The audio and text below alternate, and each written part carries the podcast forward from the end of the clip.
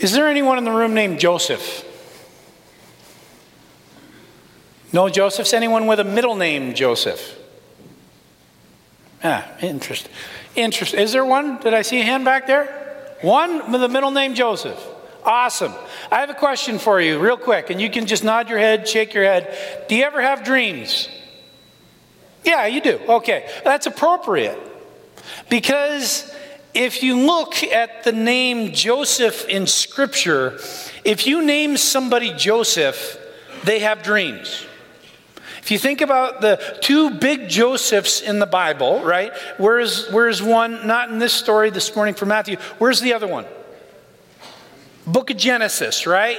The, the, the, the second youngest son uh, who has all these dreams. He's got this amazing code. He ends up in Egypt, ends up to be in relationship with Pharaoh, and has all these things. But he's a dreamer. In fact, they call him Joseph the Dreamer, right? Well, in our story this morning from the book of Matthew, we get the other big Joseph in Scripture. And what does he do? He dreams. In fact, this morning's passage is about Joseph having a dream. Now you think, okay, well, he has one dream. He's not really that much of a dreamer. If you keep reading, though, in the next couple chapters, Joseph actually dreams three different times in the story, which is remarkable. Because how much do we know about Joseph beyond really the Christmas story and just a little bit of the early childhood of Jesus? Almost nothing. Joseph is one of those enigmatic characters of the birth of Jesus story that we really know the least about, in part because he's not there for very long. In fact, by the time you get to Matthew chapter 4, Joseph doesn't make any more appearances. He's out of the story. But in the part that he does play, his dreams have power. And this morning, we want to think about what Joseph saw in his dream and how that changed his vision to see Christmas with a different set of eyes. I want to encourage you to turn in your Bibles to Matthew chapter 1, and we're going to begin, begin at verse 18. This is how the birth of Jesus the Messiah came about. His mother Mary was pledged to be married to Joseph. But before they came together, she was found to be pregnant through the Spirit. Because Joseph, her husband, was faithful to the law and yet did not want to expose her to public disgrace, he had in mind to divorce her quietly. When you think about that part, that portion of the story, you, uh, there's a part of me that, especially because Joseph is the dad in the story, he's the father figure, he's the husband figure to Mary. He's perhaps the one that I can most empathize with personally because I am both a husband and a father. And when I think about the situation that Joseph finds himself in, the beginning of our text, if you, you look at that, it really seems like a no win situation for a man. Joseph obviously was in some sort of relationship with Mary before the beginning of our story and he was pledged to be married. Now, we don't know if that was a pledge that came from Mary and Joseph's relationship or because in that day and in that culture you would have arranged relationships, arranged marriage. We don't know if it was one that came out of a personal tenderness for each other or love for each other or the arrangement, but certainly there was a relationship, and Joseph was a stand up guy. In fact, we know that because what does the word say? In verse 19, it says, He was faithful to the law. He was a man who sought to follow Yahweh or God, the God that he knew, being a good Jewish man.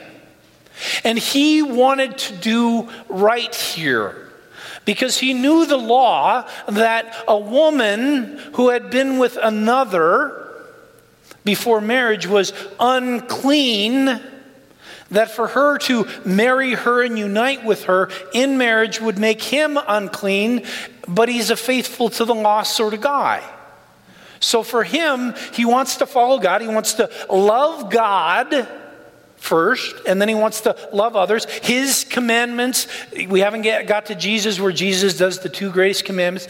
He's living into the Decalogue, the Ten Commandments, and the first four of the Ten Commandments are all about loving God. So he's going to put a priority on those, and he wants to be faithful to the law of God. So he tries to get out of the relationship, but he's still a stand up guy. And he doesn't want to hurt Mary. He doesn't want to hurt her standing any more than it's already going to be hurt, because it is going to be hurt. Mary is the mother of, in the eyes of the culture around her, the mother of a bastard child. She's the mother of a child who is not her husband's. And so Joseph, in essence, wants to say, I know that to be true, and it's going to be hard for you already, so I'm going to try to do this as quietly as I possibly can to not draw much attention to you. I want to be faithful to the law, but I also want to honor you. He's stuck in a no win situations. No win situation. This thing will be harder than what he signed up for. So he looks for the least shameful way out for all concerned. But God has other plans. How does God show up? Well, he shows up in a dream. Verse 20. But after he had considered this, an angel of the Lord appeared to him in a dream and said, Joseph, son of David, do not be afraid to take Mary home as your wife, because what is conceived in her is from the Holy Spirit. She will give birth to a son and you are to give him the name Jesus, because he will save his people from their sin.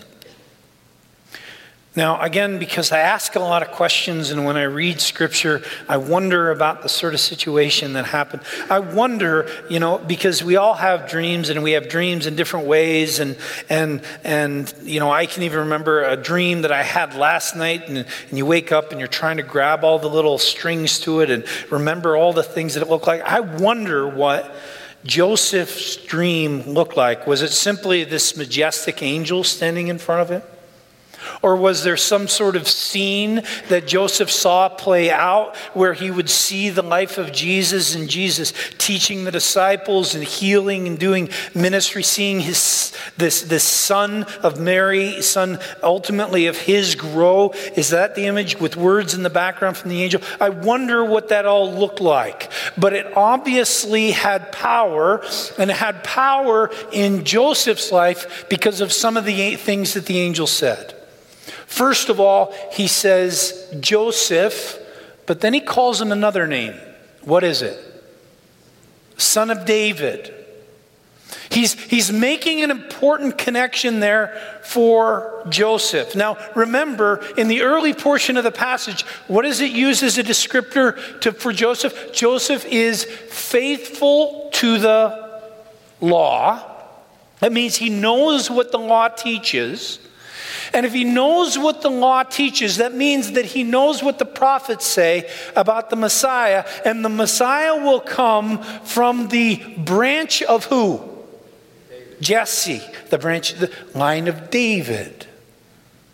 So for Joseph to hear, Joseph, son of David, as a faithful Jew, the angel is beginning to help Joseph understand what's going on here. And then he says, conceived by the Holy Spirit. Now, I don't know about you, but if any of you ladies get pregnant and come up to me or go to your, go to your significant other or your parents or whoever and say, What is in me is conceived by the Holy Spirit.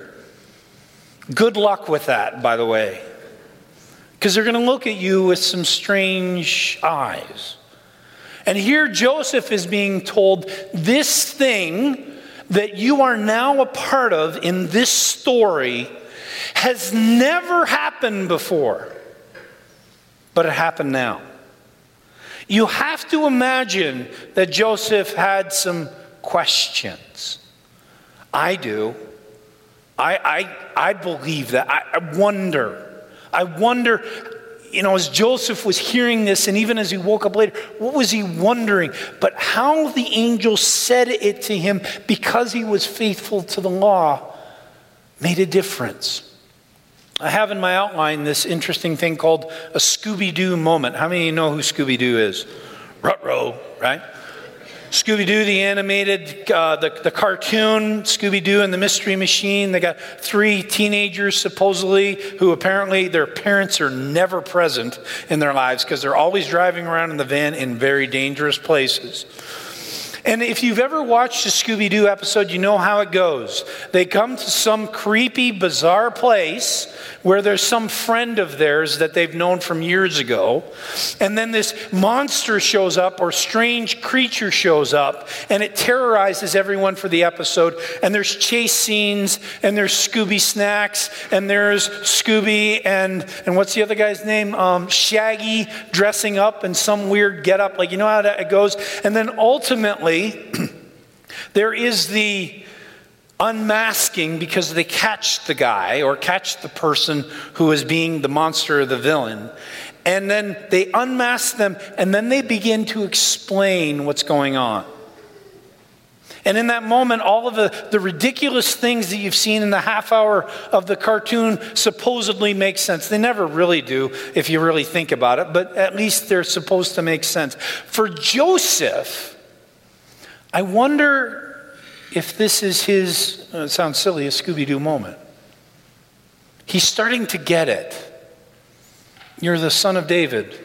Guess where the Messiah is going to come from? This child is begotten of the Holy Spirit. That's never happened before. And since that's never happened before, and we're waiting for something else that has never happened before called the Messiah, you start to get it, Joseph. You start to understand the story that you are now a part of, a story that has never been told ever in history. You are being asked something great. You are being asked to live into a relationship that will bring some shame. You are asked to live in a relationship with Mary, Mary, the mother of, in culture's eyes, a bastard child who you are now called to not only marry, and care for a child who is not biologically yours, but you're also called to wait to unite with her until she gives birth to her child. It's a lot being asked of a man, but remember, Joseph is faithful to the law. Because he's a man faithful to the law, he knows that when God asks you to do something, as remarkable, as strange, as outrageous as it might be, you are called to obey. The passage continues, verse 22. All this took place to fulfill what the Lord had said through the prophet. The virgin will conceive and give birth to a son, and they will call him Emmanuel, which means God with us. Now, again, Joseph being faithful to the law, he knows the prophets because that's what you learned as a Jewish child. You memorized passages of Scripture, great passages of Scripture. And as him, a person who was faithful to the law, he would have known all the prophecies about the prophets that the prophets had made about the Messiah. And I wonder how many times over the course of the part of the story that we know Joseph is part of, the light bulb went on for him. Oh, yeah. Oh, yeah, the virgin will be with child. Oh, yeah, it will be born in a manger. Yes, it will happen in Bethlehem. I wonder if even when Joseph received the call to the census from Caesar Augustus to go to Bethlehem, I wonder if the light bulb began to burn even brighter. But I also wonder if he really started to ask questions. Because when you are confronted even with things of God, you still have questions, don't you? Nick, do you have questions right now about what the future is? And Nick is a person who is faithful to the law, seeking to obey Jesus. He is a man who is wondering about the future. He has questions. He has questions whether or not everything's going to be okay. I have questions about that too. There are times, I'm not talking about his situation. That's pretty funny though. I didn't mean that. That's pretty funny though. I do have a lot of questions. Probably more so, but I have questions about my own future. And I also have questions whether or not what I think God is doing is what God is really doing. I wonder sometimes.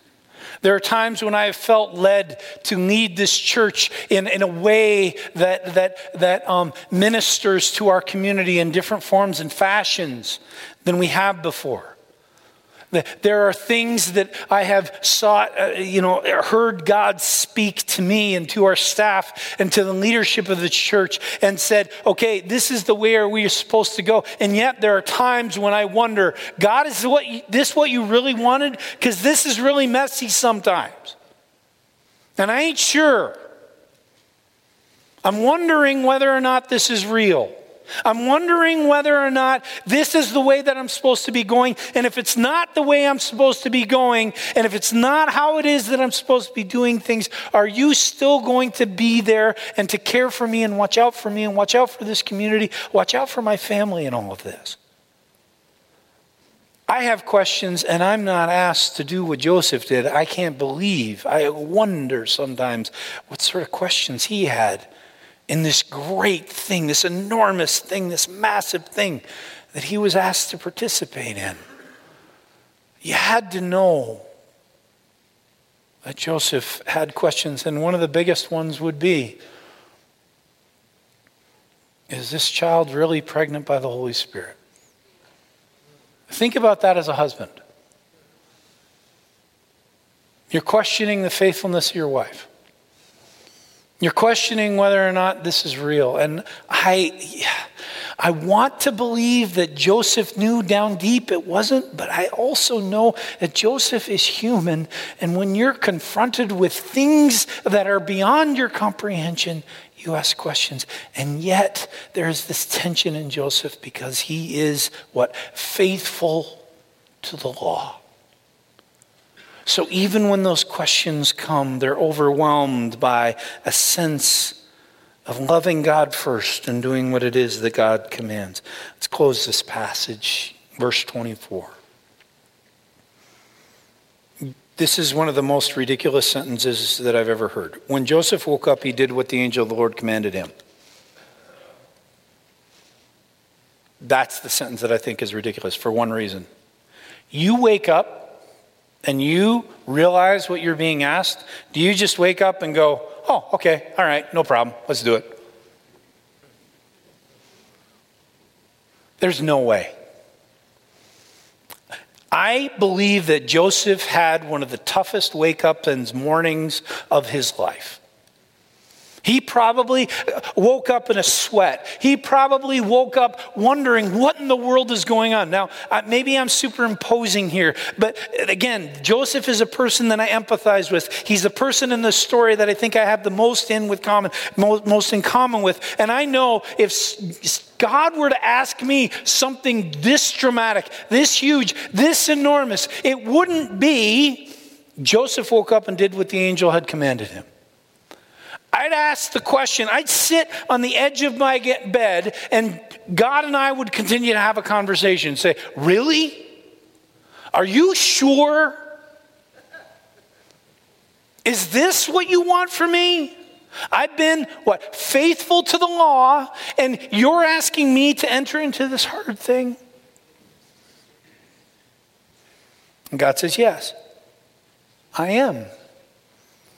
I am asking you to enter into the hardest thing that you will ever do in your life. It came in this dream, it is now in this moment.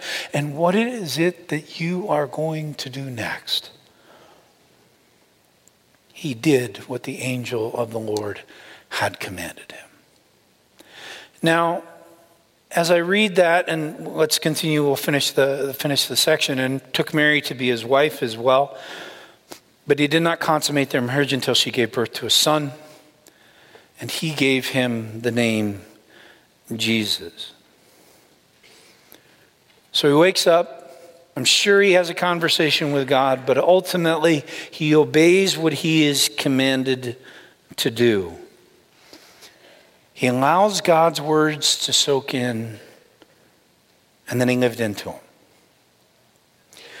That's a question that I ask for me and I ask for us.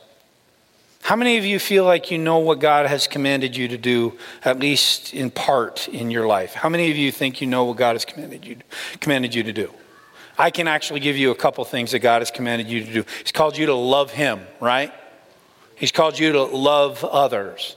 He's called you to do things like serve the poor. He's called you to care for the widowed and the orphaned. He's called you to love others before yourself. He's called you to forgive as He forgave, right? I mean, do you know that those are things that God has commanded you to do? How many of you know those things are good things that God has commanded you to do? All right, okay.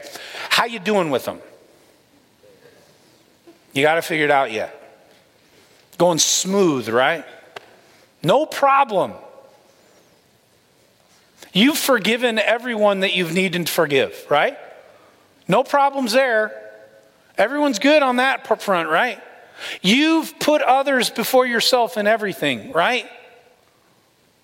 Is that true? And by the way, if you want to put your hand up and that's true, just simply ask your spouse, okay? He'll give the answer. The truth is, when we hear these things that God has commanded to us, for us to live into that Joseph moment of obeying it.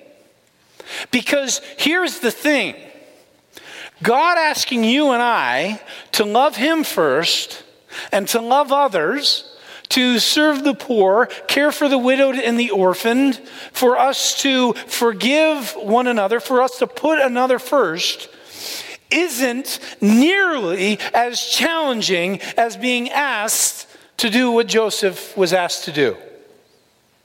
He was asked to give up his life, give up his faithful to the law life, the image of a good salt of the earth, good guy carpenter who did tried to do everything right. And now all of a sudden in the culture's eyes, He's stepping into a relationship that can bring shame. That's really hard. And yet, God has asked us to do things that are much less difficult.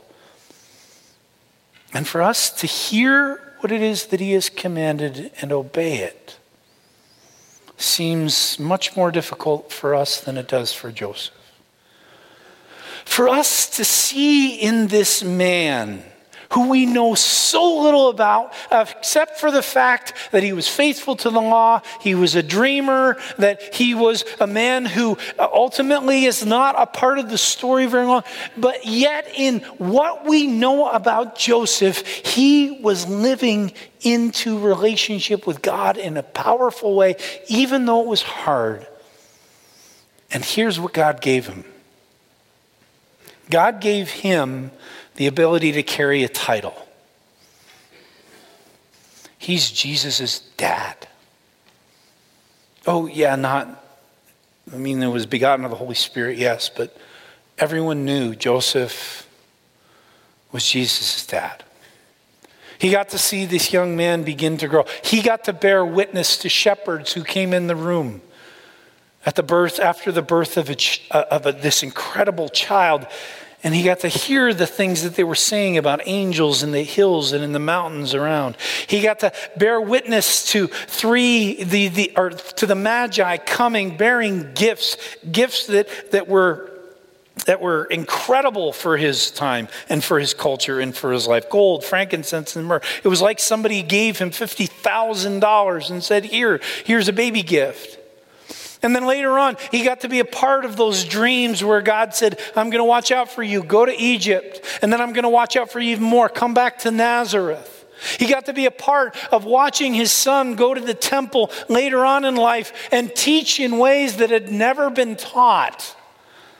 And yes, we don't know any more beyond that, but I have to wonder if there were times in his shop as Joseph was doing his carpentry work or as he was interacting with his family that he got to bear witness to something that none of us got to bear witness to a young Messiah. Being a young Messiah. What a beautiful, beautiful gift. He was asked to do much in faith. He was asked to do really hard, challenging, big things in faith. And because he was faithful to the law and obeyed what it was that he was commanded, he bore witness to the beauty of God changing the world. Friends, what about us? As God commands us this Christmas, as God gives us the gift of a, of a king who calls us to be his subjects and in his commands and his calls to obedience for us gives us ways that we see his kingdom grow in our world. He, he gives you so much in this world that you and I can live into. And yes, sometimes it is hard. Believe me, I know it's Christmas. There are some of you in the next week or so who are going to be struggling with those issues of forgiveness. You are going to be struggling with issues of loving others before yourself. Why? For the simple reason you're going to be a house with a lot of family. And it seems like that's what family does. We bring out those sorts of things in our lives. You're going to be in situations, and uh, like seriously, when you have to go on the return line at Target on Tuesday, like God bless you trying to be a follower of Jesus there. Seriously. Whatever it is that your circumstance is, it is going to have challenges. And yet, as you and I obey, we might experience the same beauty that Joseph did. He got to bear witness to Christ showing up in the world around him. Friends, that's a promise as you and I obey and live into what God has commanded us to do, that we can be a part of too. Merry Christmas. Let's pray.